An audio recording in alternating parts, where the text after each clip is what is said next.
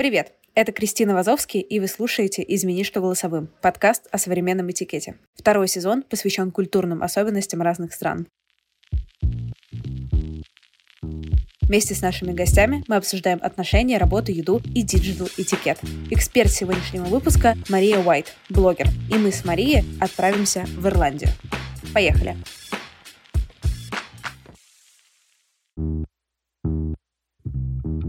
Мария, привет! Привет. Где ты сейчас находишься? Я нахожусь, наверное, на самом красивом острове, ну, по крайней мере, в моих глазах. В Ирландии нахожусь в республике. Наш остров разделен на две части, неравномерных. Одна третья принадлежит Великобритании, и вот юг принадлежит Республике Ирландии. Я нахожусь в Республике Ирландии в городе Дублин. Очень классно. На самом деле это то, что всегда вот это разделение ломает мозг, кажется, всем, кто не особо погружен в геополитику. Сначала первый вопрос. Сколько ты там уже живешь? Постоянно живу 10 лет. Я переехала 10 лет назад. Даже 11, наверное. Нет, 10 лет назад, 9 лет замужем, 10 лет живу здесь. Но до этого я еще приезжала несколько лет в течение, наверное, трех лет. Я ездила туда-сюда обратно. У нас с мужем были отношения, ну, мы еще был мини-муж. У нас были отношения на расстоянии, и мы постоянно летали. Он прилетал в Москву, я прилетала сюда по возможности. И вот э, три года до замужества я летала туда-сюда. А давай, если ты можешь, сделай, пожалуйста, мне и нашим слушателям небольшую геополитическую справку, как это так Ирландия оказалась разделена на две части. Очень э, такой интересный вопрос. Буквально в эти выходные уезжаю в пресс-трип, ну, если нас все слушается с последними изменениями в пандемии и в ограничениях, уезжаю как раз-таки в Белфаст. У меня пресс-трип э, с Министерством туризма Ирландии, вот как раз-таки и в эту неделю записываем подкаст. Как так получилось? Ирландия была под управлением Великобритании очень-очень-очень много лет, лет. И если сократить всю эту историю, то в какой-то момент ирландцы решили, что все, хватит, с нас хватит, мы устали быть второсортными, и организовали себе здесь гражданскую войну. Она была так интересно организована, там буквально по рукам можно пересчитать людей, которые были в, участвовали в разработке плана, но они смогли обмануть целую армию, которая в то время принадлежала королю. И, в общем, когда этот переворот произошел, в какой-то момент э, Великобритания сказала, слушайте, ладно, давайте, дадим вам немного свободы, но не всю. Давайте так. Мы себе оставим какую-то часть Ирландии, потому что, ну, как бы сами понимаете, дать вам все не можем мы. Давайте решать, что вот вы заберете, а что оставите нам. И, конечно, когда шли переговоры, Великобритания захотела себе оставить те части, те регионы, где было лучшее производство. В то время в Северной Ирландии производили большое количество льна и хлопка. Там были самые известные мастерицы. Плюс в Белфасте строили корабли, всем известный Титаник. И, собственно, договорились о том, что, слушайте, ладно, вот ваши вот эти вот э, сельскохозяйственные земли забирайте себе, а мы оставим себе индустриальный центр. И получилось так, что шесть граст остались с Великобритании, остальные ушли в республику. И тогда случился еще один переворот, потому что те католики, которые остались по ту сторону, скажем так, границы, ее как таковой нет, но по ту сторону остались в Северной Ирландии, им, конечно, пришлось тяжело. И до сих пор это продолжается. Католики, протестанты там не дружат и жгут костры, и, и чего там только-только нет. И потом случился еще один переворот э, с бомбами, с взрывами.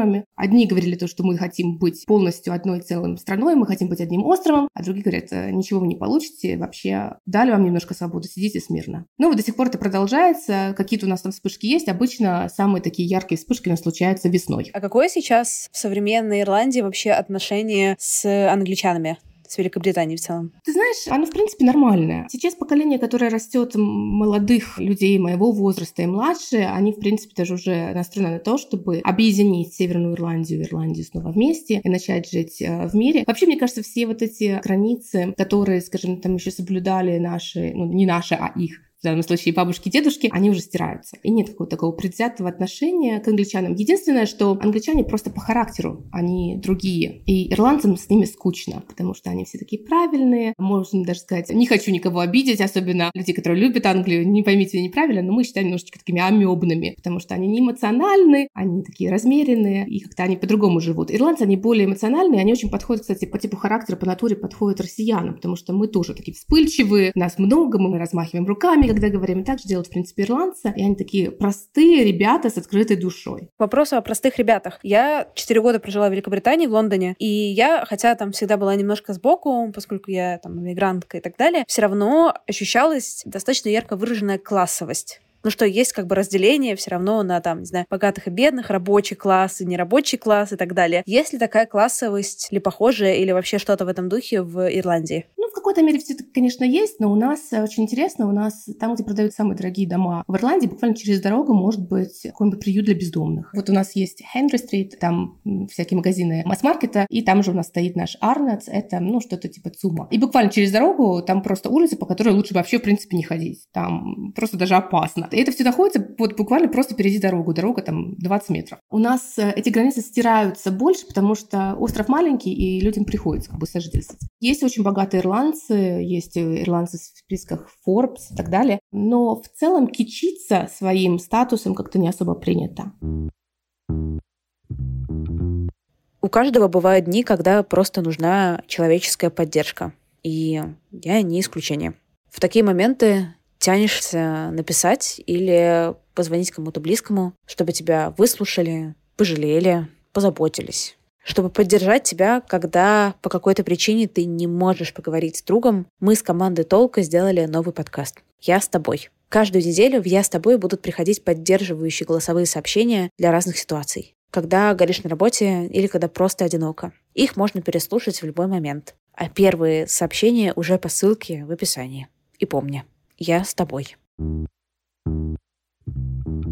А когда ты начинала встречаться только со своим будущим мужем, можешь вспомнить какие-то культурные отличия как раз э, России и Ирландии, которые тебе бросались в глаза, где у вас было больше всего каких-то национальных притирок? Вообще, первое, что он сказал на свидании, самое-самое первое о том, что, ты знаешь, у меня в семье все из Дублина. Все из Дублина. Я говорю, да, он говорит, да, вообще вот и бабушки, и прадедушки, все-все-все из Дублина. Ты вообще какая-то первая иностранка, я думаю, прекрасно. Я, наверное, идеально подойду к твоей семье. Ну, подошла. Наверное, что было такое, больше всего бросалось, это как отношения устроены у мужчины и женщины в Ирландии и у мужчины и женщины в России. По крайней мере, тот э, институт семьи, в котором я выросла, и то, что я видела вокруг себя. Женщина, она все-таки там хозяйка очага, она должна готовить, должна убирать, должна сесть, замолчать и никуда не ходить. Ну, по крайней мере, так у нас. В Ирландии совершенно по-другому. Женщина, она может делать все, что она хочет делать, она не должна спрашивать своего супруга, я хочу там куда-нибудь сходить, она собралась и ушла. И у них есть время, которое они проводят вместе, и время, которое они проводят по раздельности. Это абсолютно нормально, чтобы он выходные проводил не с тобой. Это абсолютно нормально, что он выберет там друзей, может уйти в пятницу с друзьями и прийти домой в 5 утра, абсолютно вообще никакой, и это нормально. И она не будет его пилить, и не будет ему ничего высказывать, и не будет никаких там склок и драк по этому поводу. При этом она может делать то же самое, она может спокойно идти с подружками, не отпрашиваясь, не переживая, что вот мой там меня будет ждать, ругать и так далее. Этого всего нет.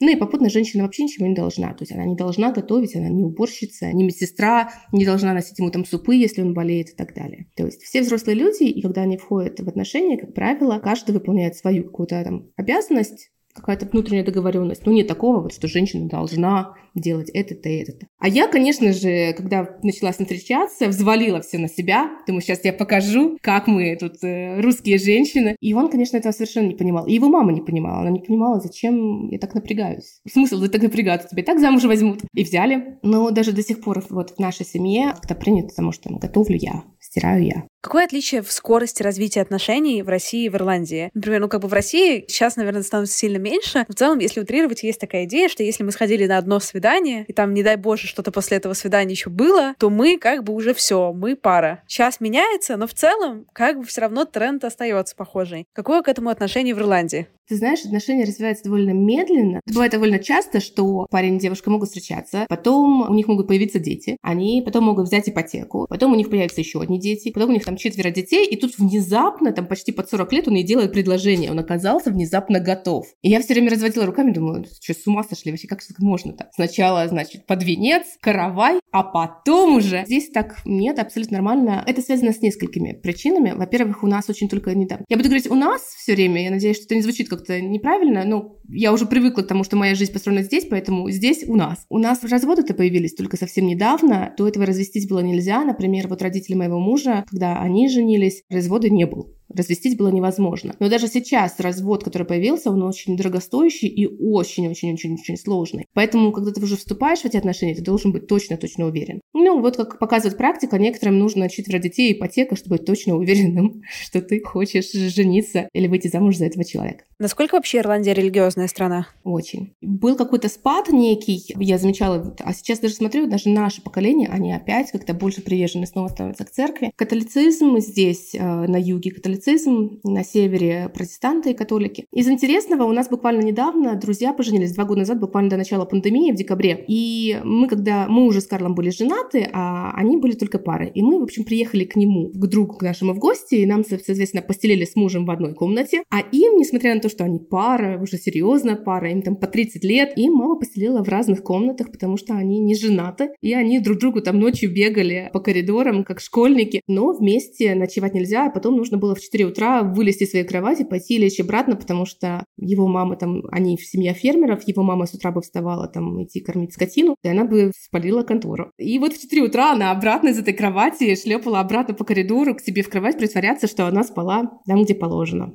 Блин, ну, если честно, меня всегда в таких вот религиозных штуках смущает как раз ну, вот это вот немножко двойственность, что развода нельзя, но при этом четверо детей до брака можно. Ну, раньше было нельзя. Например, мои свекры, они познакомились, когда им было 13 лет, и поженились уже, там, мне кажется, им было по 21. 20 или 21 год ему уже был. И они уже столько лет встречались, все уже они там обручились, уже были готовы э, связать э, отношения браком, и все равно им было нельзя встречаться. Они купили дом до свадьбы, приходили в этот дом ремонтировать, но отец, э, то есть отец моей свекрови, приходил и забирал ее каждый вечер домой на машине в 6 вечера, чтобы она в 6.30 была дома. 20 лет девушки, она замуж выходит там через пару месяцев, ей нельзя было оставаться ночевать в своем доме, в том, который она купила, потому что, ну а что скажут люди? При этом в Ирландии есть еще одна такая очень черная, черная такая полоса. Это дома матери ребенка, когда женщина вне брака оказалась беременной, и ее семья просто ссылала, потому что это позор семьи. Ее, значит, отправляли вот в эти вот дома. Эти дома были э, под крылом церкви, там работали монахини, и они конкретно издевались над женщинами, над беременными женщинами, потом уже над новорожденными. И это просто такой котлован. Ну, это по-настоящему котлован, потому что нашли целый котлован со скелетами маленьких детей в графстве Голвей. Это большое пятно на истории Ирландии. Это то, что до сих пор кровоточит, это то, что многим не дает до сих пор спать. Люди, которые вышли из этих домов, кто выжил,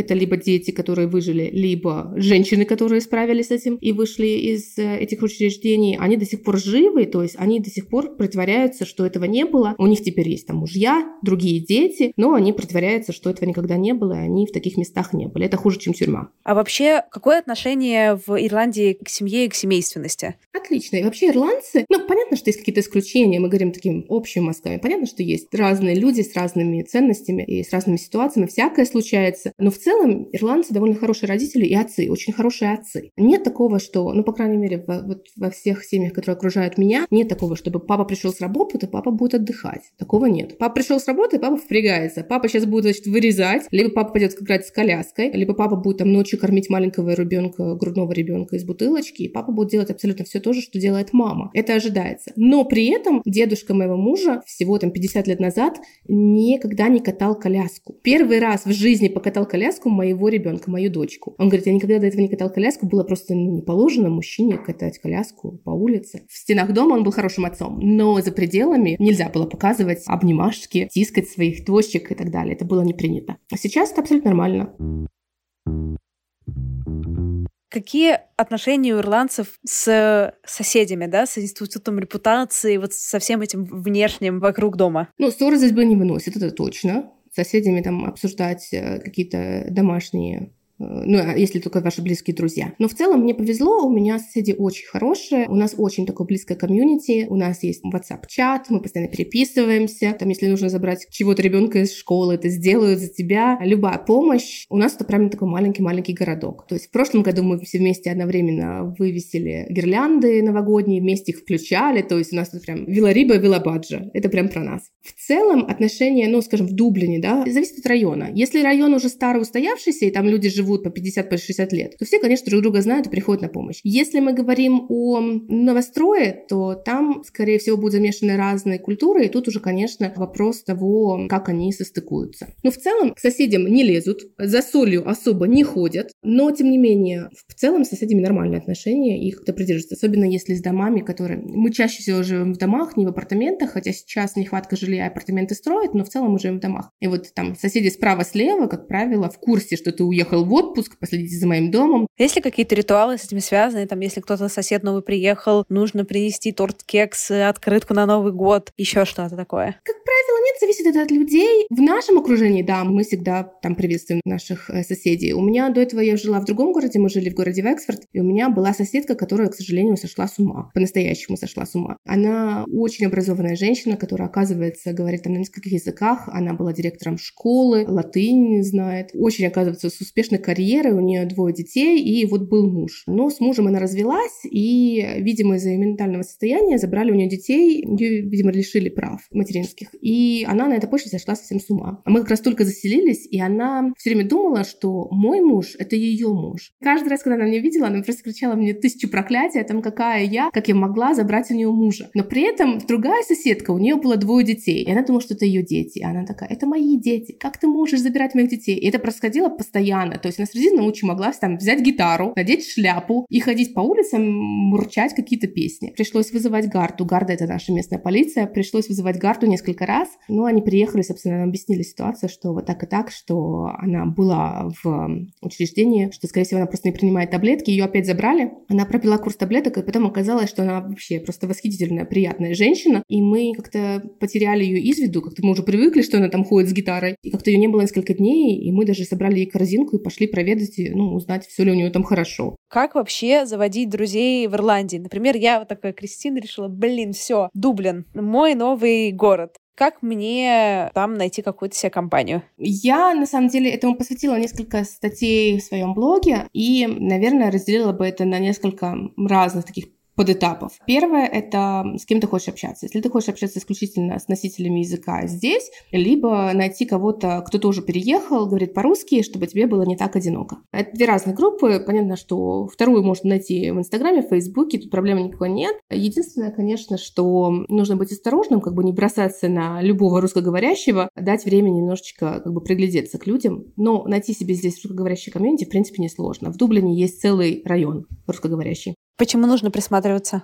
Ты знаешь, из моего опыта очень хочется верить, что когда ты переезжаешь за границу и там ты находишь единомышленников, что вы будете все на одной и той же волне, но из моего опыта, к сожалению, не так. Встречаются люди, которые бы, наверное, бы стоило избежать встречи с ними вообще в принципе. Это не те люди, которые могут тебе подарить э, то, чего ты ищешь, а ты ищешь э, искренней дружбы, ты ищешь какого-то понимания, поддержки и так далее. Это могут быть люди, которые просто питаются твоими новостями и твоей энергией. Это не говорит, что это все такие люди, абсолютно нет. Если вы найдете там Инстаграм, Инстаграм Инстаграм, например, найдете мой Инстаграм, там в комментариях вы найдете просто море классных девчонок, которые говорят по-русски, и, возможно, сможете организовать себе кофеек и сходить куда-нибудь вместе. Если мы говорим о англоговорящем, об самих ирландцах, вообще с ирландцами очень трудно задружиться, и не любое приятельское общение, как, я думаю, ты знаешь из Лондона, это значит, что вы друзья. Поболтать просто проблемы никакой нет. Ирландцы любят разговаривать, можно, блин, в очереди с кем-то поговорить и познакомиться и поболтать. А вот чтобы завести друзей-друзей, на это нужно время, и ирландцы ирландцы не так легко запускают к себе в круг людей. Как вообще проводят время ирландцы? Вот, например, ты где-то с кем-то познакомился в университете, не знаю, там на работе, еще где-то. Куда мы с тобой пойдем на дружеские встречи?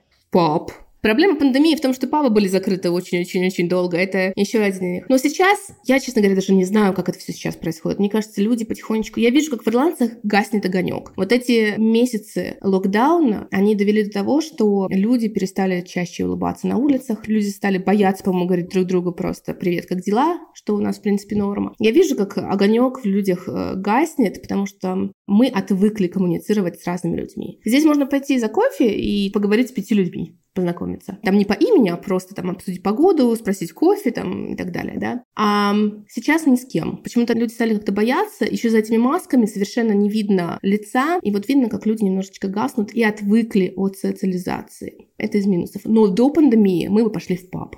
Это принято ходить в паб вдвоем, например, с кем-то, либо ирландцы в основном тусуются в компаниях? Я больше даже скажу, можно пойти вдвоем, потом твой друг встретит там кого-нибудь другого и уйдет с этим кем-то другим, а ты останешься одна, и это нормально. Насколько много пьют ирландцы? Много, но мне кажется, не так много, как э, мы это представляем. Это, знаешь, это как мемы про винишко. Вот, знаешь, все их постят, то, что типа, ой, про винишко, вот еще больше с винишко и про винишко. А в конечном итоге винишко-то все пьют там два раза в месяц буквально по бокальчику, потому что завтра на работу, потом в спортзал, детей в школу вести и так далее. Как вообще строить карьеру в Ирландии? Моя шутка есть всегда, особенно в маленьких городах. Чтобы получить повышение, это человек, который выше тебя, он либо должен либо умереть, либо выйти на пенсию. Других вариантов нет. В Дублине немножко по-другому все устроено, чем, скажем, в других графствах. В маленьких городах очень сложно. Люди на одной и той же работе по 40 лет, и никуда они не двигаются, никуда не переходят. И это, наверное, очень близко с нашими регионами, да, удаленными регионами. В Дублине передвигаться можно. Я знаю людей, которые прям семимильными шагами. Все зависит от твоих э, навыков, твоих умений и того, кого ты знаешь. Это не меняется нигде. У нас нет коррупции. Ну, как она, конечно, все равно есть в каких-то там мизерных долях. Но все равно это немножечко о том, кого ты знаешь. Не то, что ты знаешь, а кого ты знаешь. Поэтому если в нужное время, в нужном месте подать свое CV, то, конечно, варианты, конечно, шансы на победу, они выше. Хотя у меня было много опытов э, собеседования, где мне казалось, что все прошло хорошо, а я оттуда вышла без предложения. А какая вообще рабочая культура, именно когда ты уже работаешь в компании? Это про трудоголизм или наоборот, в пять вечера все встали и дружно пошли в паб, и пофиг, и после нас хоть пожар? По-разному. Зависит от компании, зависит от э, начальства, от позиции тоже зависит. Я бы сказала, что неприлично звонить по работе, если ты работаешь там с 9 до 6. Неприлично звонить по работе там уже после 6. Вообще неприлично вообще в принципе звонить ирландцу после 8 вечера, если только там не пожар или кто-то умер. Кстати, ирландцы очень любят говорить, когда кто-то умер. И я так замечаю, что в этом подкасте я уже несколько раз на это ссылаюсь, и это потому, что ирландцы очень любят говорить о смерти. Не принято звонить после 8 вечера. Это плохой тон. Но сейчас люди стали работать из дома, да, и нет никакой социализации, люди не ходят ни в паб, никуда. И вот эти рамки начинают стираться, и это всем очень не нравится, потому что границы никакой нет нет. Хотя вот у меня у мужа на работе такое часто бывало, что раз в месяц они могли на обед уйти в паб, пропустить пару пинт, потом вернуться обратно на рабочие места и продолжить работать. И это нормально. Смотри, ты говоришь, что ирландцы постоянно говорят о смерти. Можешь сказать, о чем ирландцы не говорят? Какие табу есть э, темы? О сексе. Нет, не говорят. Дети, они, не знаю, это просто дар. Божий дар, и он просто вот так вот не заходит, как огонь, вечный огонь, и все. О сексе не говорят. О политике они не любят говорить. Бывает, конечно, но они в целом. Они вообще не любят никакой такой разговор, который бы мог привести к полемике или какой-то ссоре. Вот сейчас э, не очень любят говорить о прививках. Спорта может прививаться либо не прививаться. Вот этот разговор, который считается практически уже неприемлемым. Есть ли какие-то еще этикетные особенности интересные, про которые я тебе не спросила? Какое-то время назад в Ирландии было очень принято, в маленьком доме должно было быть две гостиных. Одна гостиная для семьи, где семья может проводить время, а вторая парадная. Это можно сравнить с нашим шкафом с хрусталь где был выставлен хрусталь, который можно было трогать исключительно на Новый год. У них тоже, значит, был там какой-нибудь шкаф, там красивые фотографии, мебель чистенькая, никто к ней не прикасается, все без пылинки, и вот там принимают гостей. А все остальное, как бы сейчас этого уже нет, но вот раньше было так, что есть такая парадная гостиная, а есть гостиная для семьи, и там как бы сойдет. Там можно хоть диваны облизывать, хоть на ковры крошить, а вот в хорошей гостиной ничего трогать нельзя, там все для гостей, для людей. Еще чай, постоянно предлагать чай. Только через порог заходишь, тебе сразу говорят, чай будем пить. И как бы отказываться, ну, некрасиво. Даже если ты не очень хочешь пить, то лучше его не выпей, но тебе его нальют. Чай – это такая забота. Если в России всегда, как правило, накрывают стол, то в Ирландии ставят чай. Если вы там думаете, куда приехать в отпуск, приезжайте в Ирландию. Ирландское гостеприимство, оно очень схоже с югом, оно схоже с многими другими странами. Ирландцы очень душевные, и они очень любят туристов. Я сейчас говорю даже не столько про Дублин, сколько про, что называется, Rural Island. И приезжайте к нам, тратьте свои деньги, кровные, заработанные. Я вас призываю, тратьте их в нашей стране, мы будем вам очень благодарны. Я очень советую, если вы приезжаете к нам, постарайтесь остановиться не в отеле даже, а в B&B, либо где-то с хозяином, хотя бы там на разок, буквально там на две ночи. Мне кажется, вы очень много об Ирландии узнаете, пожив э, с ирландцем бок о бок, потому что они будут у вас очень много всего спрашивать, и вы эм, от них узнаете очень много всего интересного. Ну и сейчас в преддверии, конечно, новогодних праздников, не знаю, будет ли у нас там этот выпуск э, выпущен еще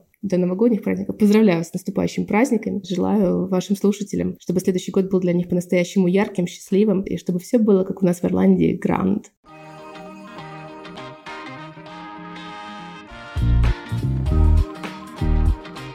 Спасибо, что дослушали эпизод до конца. Я буду рада вашей обратной связи в комментариях, подкаст-приложениях и вашим сторис и отметкам меня в Инстаграме. Собачка Крис Вазовский. До встречи на следующей неделе. Пока-пока.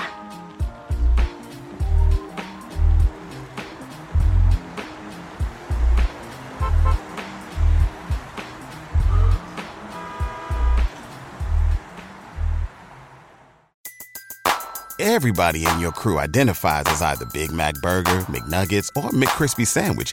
But you're the filet o fish Sandwich all day. That crispy fish, that savory tartar sauce, that melty cheese, that pillowy bun. Yeah, you get it. Every time. And if you love the filet of fish, right now you can catch two of the classics you love for just $6. Limited time only. Price and participation may vary. Cannot be combined with any other offer. Single item at regular price. Ba da ba ba ba.